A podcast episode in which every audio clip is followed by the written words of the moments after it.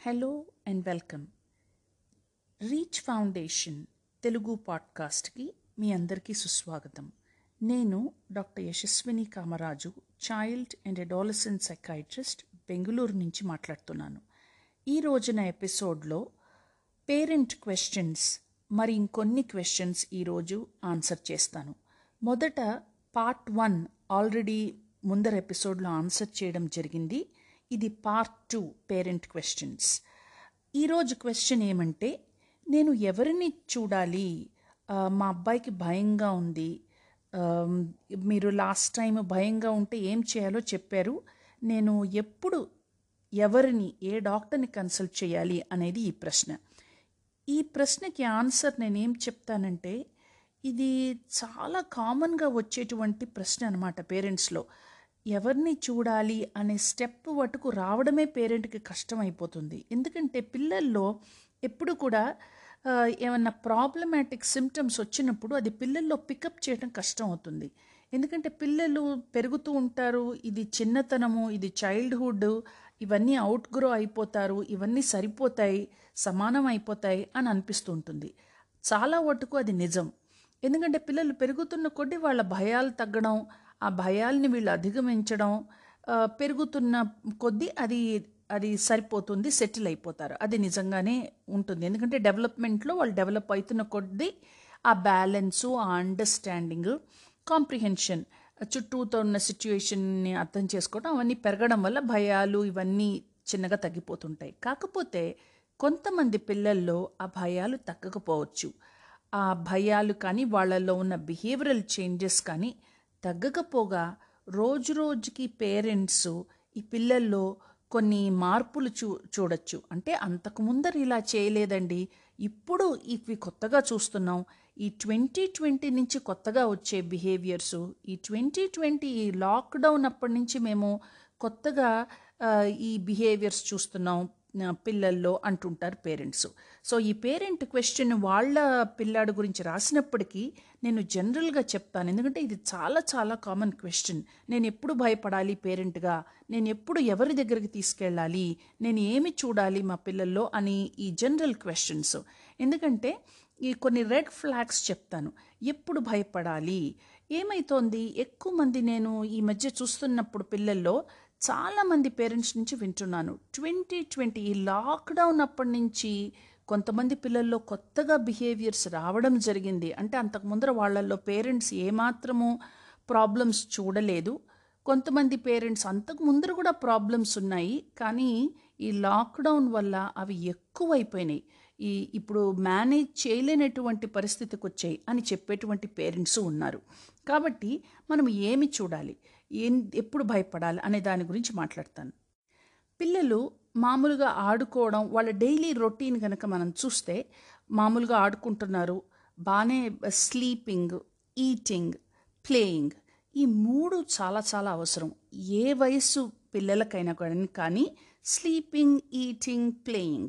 ఈ sleeping eating playing ఒక్కొక్క age గ్రూప్లో వేరువేరుగా ఉండొచ్చు. అంటే వాళ్ళ టైమింగ్స్ వేరుగా ఉండొచ్చు వాళ్ళు చేసేటువంటి మెథడ్స్ డిఫరెంట్గా ఉండొచ్చు ప్లేయింగ్ డిఫరెంట్గా ఉంటుంది eight year old playing fourteen year old playing డిఫరెంట్గా ఉంటుంది. కానీ ప్లేయింగ్ ప్లేయింగే సో ఈ స్లీపింగ్ ఈటింగ్ ప్లేయింగ్ ఇవి అంతకు ముందరలాగే వాళ్ళ బేస్ లైన్ అంతకు ముందర ఎలా ఉన్నారో అలాగే కంటిన్యూ అవుతూ ఉంటే భయపడాల్సింది ఏమీ లేదు. ఇక ఎప్పుడు భయపడాలి? వాళ్ళ స్లీపింగ్లో కనుక బాగా తేడా వస్తాయి ఇప్పుడు ఈ లాక్డౌన్ వల్ల ఎక్కువ మంది పిల్లల్లో స్లీప్ రొటీన్స్ ఈటింగ్ రొటీన్స్ ఇవి బాగా చేంజ్ అయినాయి. అంటే కొంచెం చేంజ్ అయినాయి అనడం అంటే బాగా లేటుగా పడుకుంటున్నారు లేటుగా లేస్తున్నారు దాంతో వాళ్ళ ఈటింగు లేట్ అవుతోంది. ఈ టైమింగ్ చేంజెస్ కొంచెం వచ్చేసాయి. ఎందుకంటే స్కూల్స్ లేకపోవడం హాలిడేస్ అవ్వడము లాక్డౌన్ అవ్వడము బయటికి వెళ్ళలేకపోవడం వల్ల ఈ చేంజెస్ కొంతవరకు నార్మలే. కాకపోతే ఇంకా అస్సలు బాగా స్లీప్ డిస్టర్బెన్స్ వచ్చేసి నిద్ర పట్టట్లేదమ్మా నాకు. నాకు భయంకరంగా డి డ్రీమ్స్ వస్తున్నాయి. నేను పడుకోలేకపోతున్నాను. ఎంత ప్రయత్నించినా అని గనక మీ చైల్డ్ చెప్తుంటే అది తప్పని తప్పనిసరిగా మనం ఆలోచించాల్సిన విషయం. రెండవది ఈ పిల్లలు ఈ గ్యాడ్జెట్ యూస్ వల్ల కూడా వాళ్ళు ఎక్కువగా night time computers phones use చేయడం వల్ల కూడా వాళ్ళ స్లీప్ దెబ్బతింటోంది. అయినా కూడా వాళ్ళు తర్వాత బాగానే పడుకొని రెస్టెడ్గా నెక్స్ట్ డే ఉంటే పర్వాలేదు.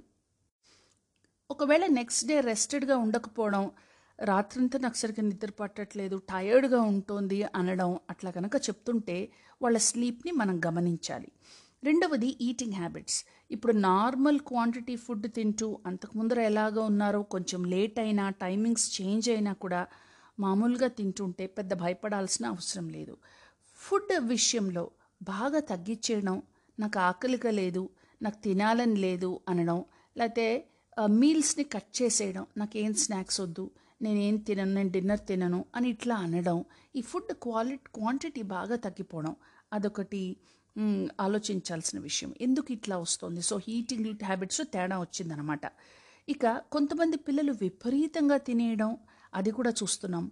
ఏమైతోంది? లాక్డౌన్ వల్ల ఫిజికల్ యాక్టివిటీ లేదు బయటికి వెళ్ళట్లేదు కంటిన్యూస్గా ఈ గ్యాడ్జెట్స్ సెల్ ఫోన్స్ వీటి అందరి ముందర వీటి ముందర కూర్చుంటున్నారు.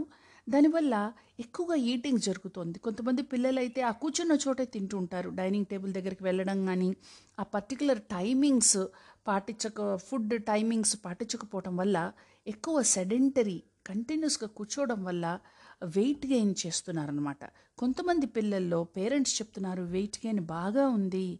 ట్వంటీ ట్వంటీ నుంచి వెయిట్ గెయిన్ బాగా ఉంది అని చెప్పడం కూడా జరుగుతోంది.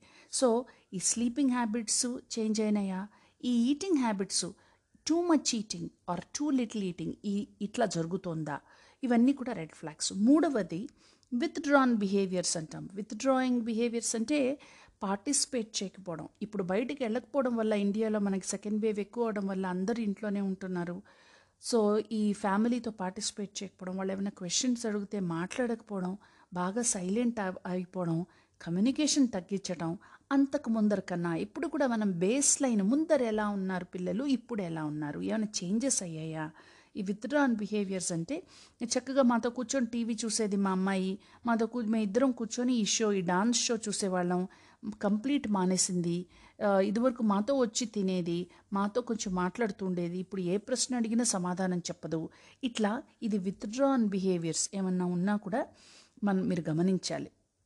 ఇక ఐదవది బిహేవియరల్ ప్రాబ్లమ్స్ అనమాట నాలుగవది sorry sleeping eating withdrawing behaviours participate చేయకపోవడం. నాలుగవది ఏమిటి? బిహేవియరల్ ప్రాబ్లమ్స్ బిహేవియరల్ ప్రాబ్లమ్స్ అంటే ఎక్కువగా ఇరిటబుల్గా ఉండడం బాగా కోపం రావడం ప్రతి చిన్నదానికి ట్యాంట్రమ్స్ ప్రతి చిన్నదానికి చికాకు అమ్మో ఏం మాట్లాడితే ఏమవుతుందో అసలు చి- భయం అనేటువంటి బిహేవియర్ అనమాట మీకు తెలిసిపోతూ ఉంటుంది ఎందుకు ఇంత చికాకు? వచ్చి నేనేమనలేదు ఇంత చిన్నదానికి ఇంత పెద్ద గొడవ చేసేసింది చేశాడు మా అబ్బాయి. నేనేం అడగలేదు. చిన్నదానికి అసలు ఊరికే తిట్టడం అరవడం ఈ స్క్రీమింగ్ ఇవన్నీ ఎక్కువైపోతున్నాయి. అంటే ఇవన్నీ ఈ బిహేవియర్లో మీరు చేంజెస్ చూస్తున్నారనమాట ఈ బిహేవియర్లో చేంజెస్ చూస్తున్నారంటే ఏ- కొంచెము ఇది కూడా గమనించాల్సినటువంటి విషయం. ఇక ఐదవది రొటీన్స్లో పాల్గొనకపోవడం. రొటీన్స్లో పాల్గొనకపోవడం అంటే నేను ఇందాకే చెప్పాను. అంతకు ముందర ఇప్పుడు రోజు స్టార్ట్ చేయటం పిల్లలకి ఒక రిధం ఉంటుంది. ఒక ప్రతి ఇంటికి కూడా ఒక రొటీను ఒక రిధం ఉంటుంది. ఆ అంటే లేవగానే చే ఏం చేస్తారు? సో ఈ రొటీను రిధము పాటించకపోవడం. అంటే అంతకు ముందర ఒకవేళ రోజు ఫ్రెండ్స్తో మాట్లాడడం ఆన్లైన్లో మాట్లాడడం లేకపోతే చిన్న సిబ్లింగ్స్ తోటి బ్రదర్ ఆర్ సిస్టర్స్తో ఆడుకోవడం కొంచెం సేపు లేకపోతే గ్రాండ్ పేరెంట్స్ ఉంటే వాళ్ళతో మాట్లాడడం ఇవన్నీ గనక అంతకు ముందర చేసేటువంటి రొటీన్స్ గనక చేయకపోతుంటే ఇది కూడా ఒక రెడ్ ఫ్లాగ్ కింద వస్తుంది. సో ఇంకొకటి ఆ ఫియర్స్ అనమాట ఆ ఫియర్స్ బాగా ఎక్కువైపోవడం అంటే మామూలుగా మీరు పేరెంట్గా వాళ్ళని కన్సోల్ చేయగలగాలి. ఇది తగ్గిపోతుంది ఇది టెంపరీ మాత్రమే అని నేను మొదటి ఎపిసోడ్లో చెప్పినట్టుగా జనరల్గా పేరెంట్స్ కన్సోల్ చేయగలుగుతారు. కానీ కన్సోల్ చేయలేకపోవడం మీరు ఎంత చెప్పినా కూడా వాళ్ళ భయాలు ఎక్కువైపోవడం ఇంకా అందరూ చెప్పినా కూడా ఆ భయాలు ఎక్కువ అవుతాం. ఆ భయాల వల్ల ఇంకా రొటీన్స్ అంతా డిస్టర్బ్ అయ్యి పైన చెప్పినటువంటి ప్రాబ్లమ్స్ అన్నీ కూడా ఎక్కువగా పెరగడం కనుక మీరు చూస్తే ఇది ఎక్సెసివ్ ఫియర్ కింద వస్తుంది. ఈ ఎక్సెసివ్ ఫియర్ కూడా వీళ్ళకి ఈ బిహేవియరల్ ప్రాబ్లమ్స్ ప్రాబ్లమ్స్ని ఎక్కువ చేస్తుందన్నమాట.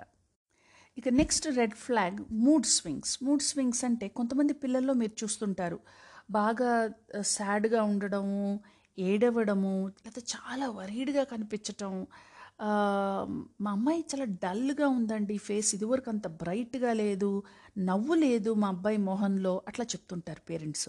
అంటే మీకు మీ పిల్లల్లో మీకే తెలిసిపోతుంటుంది. వాళ్ళు అంతకు ముందర ఎలా ఉన్నారు? తేడాలు పిల్లల్లో ఎవరికి తెలుస్తాయి? పేరెంట్స్కే తెలుస్తాయి కదా. బయట వాళ్ళకన్నా ఏ డాక్టర్ కన్నా ఏ టీచర్ కన్నా కూడా పేరెంట్స్కి వాళ్ళ పిల్లల గురించి తెలిసినంత ఎవరికీ తెలీదు. అందువల్ల పేరెంట్సే ఫస్ట్ వాళ్ళ పిల్లల్ని బాగా అర్థం చేసుకోగలుగుతారు. వాళ్ళల్లో వస్తున్న మార్పులు కూడా పేరెంట్స్కే మొదట తెలుస్తాయి. సో మీకు ఈ ఈ మూడ్ షిఫ్ట్స్ ఈ సాడ్గా ఉండడం ఒకవేళ ఎక్కువగా ఏడవడం ఎక్కువగా వరి అవ్వడం ఇవన్నీ కూడా పేరెంట్స్కి తెలుస్తాయి. సో ఇవన్నీ కూడా రెడ్ ఫ్లాగ్స్ అని చెప్తాను అనమాట రొటీన్స్ చూడండి. వాళ్ళ స్లీపింగ్ ఈటింగ్ బిహేవియర్స్ చూడండి. వాళ్ళ విత్డ్రాన్ బిహేవియర్స్ అబ్జర్వ్ చేయండి. బిహేవియర్స్ అబ్జర్వ్ చేయండి. మూడ్ ప్రాబ్లమ్స్ మూడు చేంజెస్ ఉంటే అబ్జర్వ్ చేయండి. ఎక్సెసివ్ ఫియర్స్ మీరు కన్సోల్ చేయనటువంటి చేయలేనటువంటి ఫియర్స్ ఉంటే అబ్జర్వ్ చేయండి. ఇవన్నీ కూడా ఒక రెడ్ ఫ్లాగ్స్ కింద మనకు వస్తాయి. అంటే బేస్ లైన్ కన్నా చాలా ఎక్కువగా ఉండడం అనమాట లేకపోతే కొత్తగా ఇవన్నీ డెవలప్ అవడం అంతకు ముందర ఏమీ లేవు కొత్తగా డెవలప్ అవడం ఇవన్నీ వస్తే తప్పకుండా మీరు గమనించాల్సినటువంటి విషయం.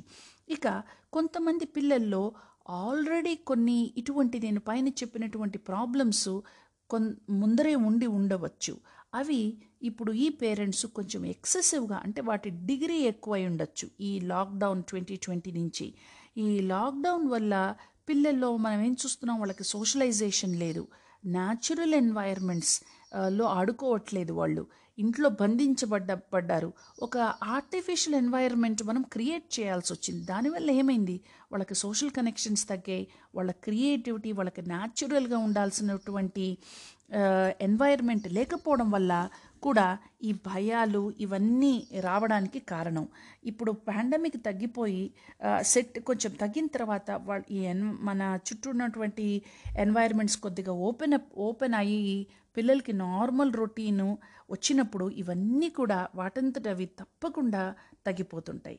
కాకపోతే ఇవి ఎక్కువగా ఉన్న పిల్లల్లో పేరెంట్స్ గమనించి వాళ్ళకి హెల్ప్ చేయాల్సినటువంటి అవసరం చాలా ఉంది. ఇక second part of the question నేను ఎవరి దగ్గరికి తీసుకెళ్ళాలి అని పేరెంట్స్ అడుగుతున్నారు. మొదట మీకు తెలిసిన పీడియాట్రిషియన్ డాక్టర్ ఉండుండొచ్చు లేకపోతే మీ ఫ్యామిలీ డాక్టర్తో మీరు మాట్లాడవచ్చు అది మొదటిది. రెండవది మీకు తెలిసిన ఇప్పుడు జనరల్గా మన ఫ్యామిలీస్లో ఒక ఆంట్ని అడగడమో అంకుల్ని అడగడమో లేకపోతే గ్రాండ్ పేరెంట్స్ని అడగడమో వాళ్ళతో మాట్లాడడం వల్ల కూడా మీకు ఫస్ట్ లెవెల్ ఆఫ్ ధైర్యం వస్తుందన్నమాట. వాళ్ళతో మాట్లాడి వాళ్ళు సలహాలు ఇస్తుంటారు ఇస్తుంటారు. అది కూడా మీరు చేయొచ్చు. ప్రాబ్లం చిన్నగా ఉన్నప్పుడు అది సరిపోతుంది. మూడవది ఒక్కొక్కసారి మీకు స్కూల్ కౌన్సిలర్ తెలియవచ్చు. స్కూల్ టీచర్తో మీ మీ చైల్డ్ బాగా ర్యాపో మంచి ఈ మంచి అండర్స్టాండింగ్ మంచి మంచి ట్రస్ట్ ఉండొచ్చు. ఆ టీచర్ని కాల్ చేసి ఇట్లా చెప్తున్నాడు అని ఇలా అని అని మీరు అడగవచ్చు. ఇవన్నీ కూడా స్టెప్ వైజ్ కొంతవరకు పనిచేస్తాయి. కానీ ఈ ప్రాబ్లం మరీ ఎక్కువగా ఉన్నప్పుడు తప్పకుండా మీ పీడియాట్రిషియన్ని కానీ మీ జనరల్ ఫిజిషియన్తో మీరు మొదలెట్టవచ్చు. ఇక వాళ్ళు కూడా లేదు ఇది కౌన్సిలర్ దగ్గరికి వెళ్ళాల్సిందని కనుక చెప్తే మీరు మీ కౌన్సిలర్ దగ్గరికి తీసుకువెళ్ళ కౌన్సిలర్తో కన్సల్టేషన్ ఆన్లైన్ కన్సల్టేషన్ చేయవచ్చు చైల్డ్ సైకాలజిస్ట్తో కన్సల్టేషన్ చేయవచ్చు లేదా చైల్డ్ సైకియాట్రిస్ట్ని కన్సల్ట్ చేయొచ్చు. చైల్డ్ సైకియాట్రిస్ట్ జనరల్గా చాలా తక్కువ నెంబర్లో ఉంటారు. మన దేశంలోనే కాదు ప్రపంచంలో కూడా చైల్డ్ సైకియాట్రిస్ట్ కొంచెం నెంబర్ తక్కువే. అమెరికా లాంటి దేశాల్లో కూడా చైల్డ్ సైకియాట్రిస్ట్ నెంబర్ తక్కువగా ఉంటుంది. మన దేశంలో సైకియాట్రిస్ట్ కూడా చాలా తక్కువగా ఉన్నారు. కొద్దిగా చిల్డ్రన్ని చూసే సైకియాట్రిస్ట్తో మీరు ఆన్లైన్ కన్సల్టేషన్ కూడా తీసుకోవచ్చు. మరొక ప్రశ్న తీసుకుంటాను. ఇది పేరెంట్స్ కొంతమంది అడుగుతున్నారు. థర్డ్ వేవ్ గురించి మాకు చాలా యాంగ్షియస్గా ఉంది. ఇద్దరు ముగ్గురు పేరెంట్స్ ఈ క్వశ్చన్ అడగడం జరిగింది. థర్డ్ వేవ్ గురించి వరీడ్గా ఉంది. ఎందుకంటే టీవీలలో వీటన్నిటిలో చెప్తున్నారు పిల్లల్లో ఎఫెక్ట్ ఉంటుంది థర్డ్ వేవ్ అని అని చెప్తున్నారు. మనము వ- వైరస్ గురించి డిఫరెంట్ డిఫరెంట్గా న్యూస్ వస్తోంది. అందరూ కరెక్ట్గా ప్రిడిక్ట్ చేయలేకపోతున్నారు. ఇది ఎటు పోతుందో తెలీదు అనడం కొంతవరకు నిజం. అందువల్ల మనము ఏమైతుందో ఏమైతుందో అని భయపడే కన్నా ఏమి చెయ్యాలి అనే దాని మీద మనం శ్రద్ధ పెట్టాలి. పిల్లలు ఆల్రెడీ కొంచెం వల్నరబుల్గా ఉంటారు. ఈ భయాలు గనక పేరెంట్స్కి ఉంటే పిల్లల్లో కూడా భయాలు ఎక్కువ అవుతాయి అందువల్ల మనం ఏం చేయాలో ఫోకస్ చేయాలి. థర్డ్ వే వచ్చేస్తుందేమో ఏం చేస్తాను అనే కన్నా అది ఇప్పుడే రాలేదు ఇంకా మన చేతుల్లో ఉంది. మనం దీన్ని ఈ టైంని ఈ కేసెస్ ఎట్లా వెళ్తాయి ఏం జరుగుతుంది డిఫరెంట్ చర్చలు జరుగుతున్నాయి దాని మీద. కాబట్టి మనం చిన్నగా దీన్ని ప్రయాణించాల్సిందే కానీ ముందేమవుతుంది మూడు నెలల తర్వాత ఏమవుతుంది నాలుగు నెలల తర్వాత ఏమవుతుంది అనుకుంటే కనుక మన భయాలు తగ్గవు. ఇక మెయిన్గా యాజ్ యాజ్ ఎ పేరెంట్ మీరు ఏమి ఫోకస్ చేయాలి అది మీరు దృష్టిలో పెట్టుకోండి. మొదటిది మీరు ఏం చేయాలి పిల్లలకి మంచి రొటీన్ ఉండాలి. రొటీన్ అంటే ఒకే టైంకి లేవాలి ఒకే టైంకి బ్రేక్ఫాస్ట్ అంటే సుమారు అదే టైంలో అప్రాక్సిమేట్లీ ఒకే టైం అంటే రిజిడ్గా గంట కొట్టినట్టు కా కాకపోయినా అరౌండ్ దట్ టైం ఒకటి రెండు గంటలు ఇప్పుడు పిల్లలు హాలిడేస్ కాబట్టి సెవెన్కి లేచేవాళ్ళు ఎయిట్ ఎయిట్ థర్టీకి గంట గంటన్నర మ్యాక్సిమం టూ అవర్స్ కన్నా దాన్ని షిఫ్ట్ చేయకండి టైమింగ్స్ అలాగే స్లీపింగ్ ఈటింగ్ వాళ్ళ డైలీ రొటీన్స్ ఒక ఒక క్రమంగా ఉండడం మంచిది. రెండవది వాళ్ళకి రిలాక్సేషన్ ఉండాలి. రిలాక్సేషన్ అంటే పిల్లల ఏజ్ బట్టి ఉంటుంది. చిన్న పిల్లల్లో కొంచెం స్టోరీ రీడింగు మీరు వాళ్ళతో మాట్లాడడము అట్లాంటివి చేస్తే పిల్ చిన్న పిల్లల్ని వాళ్ళని పెద్దవాళ్ళు ఎంగేజ్ చేయాల్సి వస్తుంది. అదే పెద్ద పిల్లలైతే వాళ్ళకి యాక్టివిటీస్ కావాలి. అంటే వాళ్ళు ఏరోబిక్స్ చేయొచ్చు వీడియో ఏదో పెట్టుకొని డాన్స్ చేయొచ్చు మ్యూజిక్ పెట్టుకోవచ్చు లేకపోతే వాళ్ళే మ్యూజిక్ కీబోర్డ్ ఆర్ గిటార్ ఏదైనా చేయొచ్చు మ్యూజిక్ వినడం జరుగుతుంటుంది పిల్లలు. కొన్ని కొంచెం చిన్న పిల్లలకి మీరు కొంచెం ఈజీగా కొన్ని యోగాసనాలు నేర్పించవచ్చు టీనేజర్స్ అయితే ఆ నేను చెయ్యను అని అట్లా అంటుంటారు. వాళ్ళకి ఇష్టం ఉన్నటువంటి మూమెంట్ ఏదో వాళ్ళకి చేయడం మంచిది అనమాట సో ఇట్లా వాళ్ళకి కొన్ని రిలాక్సేషన్ టెక్నిక్స్ చాలా అవసరము. రిలాక్సేషన్ టెక్నిక్స్లో కొంచెం మెడిటేషన్ కూడా అందరూ చెప్తున్నారు. మెడిటేషన్ అంటే పిల్లల్లో మీరు పెద్దవాళ్ళు చేసినటువంటి మెడిటేషన్ కాదు. Um, సైలెంట్ సిట్టింగ్ కింద మీరు ప్రాక్టీస్ చేయించవచ్చు చిన్న పిల్లల్లో. ఒక టూ త్రీ మినిట్స్తో స్టార్ట్ చేయండి. జస్ట్ సైలెంట్ సిట్టింగ్ మీరు వాళ్ళ పక్కన కూర్చోండి. సైలెంట్గా కళ్ళు మూసుకొని silent sitting two three minutes practice చేయండి. అది చిన్నగా ఫైవ్ మినిట్స్ చేయండి. తర్వాత ఫైవ్ టెన్ మినిట్స్ వరకు పెంచవచ్చు పిల్లల్లో. ఇక ఈ టీనేజర్స్లో వీళ్ళు మెడిటేషన్ అనగానే భయపడిపోతారు. నాకు మెడిటేషన్ వద్దు నేను చెయ్యను అని. సో వాళ్ళకి వాళ్ళకి ఏది హాయిగా ఉంటుంది ఆ, అనేది మనం ఆ రిలాక్సేషన్ టెక్నిక్స్ అర్థం చేసుకోవాలి. కొంతమంది ఈ టీనేజర్స్ వాళ్ళ ఫ్రెండ్స్తో మాట్లాడడం వాళ్ళకి రిలాక్సింగ్గా ఉంటుంది. వాళ్ళు ఇష్టపడేటువంటి పని అంటే కొంతమంది పిల్లలు హాబీస్ కొంతమంది పిల్లలు మ్యూజిక్ చేస్తున్నారు కొంతమంది యూట్యూబ్ ఛానల్స్లో రికార్డ్ చేస్తున్నారు కొంతమంది సౌండ్ మిక్సింగ్ చేస్తున్నారు కొంతమంది ఎడిటింగ్ చేస్తున్నారు పెద్ద పిల్లలు. ఇక కొంతమంది టెన్ అండ్ అబవ్ పిల్లలు క్రాఫ్ట్ చేయవచ్చును కొంతమంది పిల్లలు కోడింగ్ నేర్చుకుంటున్నారు కొంతమంది పిల్లలు వాళ్ళ ఫ్రెండ్స్తో కలిసి ఏదో ఒకటి కన్స్ట్రక్టివ్గా కన్స్ట్రక్టివ్గా మిగిలిన పిల్లలతో మాట్లాడడం గ్రూప్ చాటింగ్ చేస్తున్నారు. కొంతమంది పిల్లలు కొంతమంది పెద్ద పిల్లలు ఎన్జిఓస్తో చేరి ఎన్జిఓస్కి సహాయం చేయడం జరుగుతోంది. కొంతమంది పిల్లలు వాళ్ళ పేరెంట్స్కే సహాయం చేస్తున్నారు. వాళ్ళ పేరెంట్స్ కనుక కమ్యూనిటీలో ఫుడ్ డిస్ట్రిబ్యూట్ చేయడము అట్లాంటి వాటికి చిన్న పిల్లలు కూడా వాళ్ళకి తోచినంత వాళ్ళ పేరెంట్స్కి సహాయం చేస్తున్నారు. ఇట్లాగా ఈ వేరు వేరు విధాల craft music art activities participation um, ఈ పైన చెప్పినటువంటి వంటి వాటిల్లో లేకపోతే వాళ్ళ ఇండివిజువల్ గ్రోత్ వాళ్ళకి ఇష్టమైనటువంటి హాబీ um, వాళ్ళకి ఇష్టమైన or learning a new language ఇట్లాగా ప్రతి ఒక్క చైల్డ్ కొన్ని కొత్త స్కిల్ నేర్చుకోవడంలో కూడా చాలా సెన్స్ ఆఫ్ కంప్లీషన్ ఉంటుంది సెన్స్ ఆఫ్ మీనింగ్ ఉంటుంది. ఇటువంటి సిచ్యువేషన్లో ఇవి చాలా చాలా అవసరం అనమాట ఇవన్నీ కూడా రిలాక్సేషన్స్ కింద వస్తాయి. ఇక పిల్లలు గనక ఏముంది అంతా ఇట్లా అయిపోయింది నా డ్రీమ్స్ అంతా ఇట్లా అయిపోయిందని మీకు కనుక చెప్తుంటే వాళ్ళకి మీరు రైట్ థింగ్స్ మీద ఫోకస్ చేయటం చెప్పాలి. అంటే ఏమి కరెక్ట్గా జరుగుతున్నాయి? మనం చాలాసార్లు ఏమి సరిగా జరగట్లేదనే ఫోకస్ చేస్తాము. బట్ ఏమి కరెక్ట్గా జరుగుతున్నాయి? ఏమి రైట్గా జరుగుతున్నాయి కూడా ఈ డిస్ ఈ కాన్వర్జేషన్ పిల్లల పిల్లలతో ఉండడం అవసరము. ఇంకా గ్రాటిట్యూడ్ జర్నల్ కూడా రాసుకోవచ్చు. ఇప్పుడు చాలాసార్లు మనకి మనకి మంచి ఏం జరిగింది? అనేది మనం శ్రద్ధ పెట్టకపోతే అది మనకు ఆలోచనలు రావు. ఎప్పుడు మన మైండ్ కూడా ఏం జరగట్లేదు అన్నీ నష్టపోతున్నాము అంత భయంకరంగా ఉన్నది అనేది మన మైండ్ ఎప్పుడు కూడా బ్యాడ్ థింగ్స్ మీద పుల్ చేయాలని ట్రై చేస్తుంది. మనం కూడా గుడ్ థింగ్స్ మీద పుల్ చేసేటట్టు మనం ఎఫర్ట్ పెట్టాలి. సో పిల్లల్లో గ్రాటిట్యూడ్ జర్నల్ పెట్టమని చెప్పండి. ఏమి దేనికి what should I be thankful for?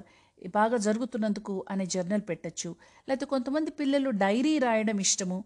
Dairy రాసుకోవచ్చు వాళ్ళు. కొంతమంది పిల్లల్లో బయోగ్రఫీస్ చదవడం ఇష్టపడుతున్నారు. ఇది చాలా మంచి టైము. పెద్ద పెద్ద వాళ్ళు అంతకు ముందర వరల్డ్ వార్స్ జరిగాయి. ఎన్నో భయంకరమైన సిచ్యువేషన్స్ జరిగాయి. ఫ్రీడమ్ స్ట్రగుల్స్ జరిగాయి.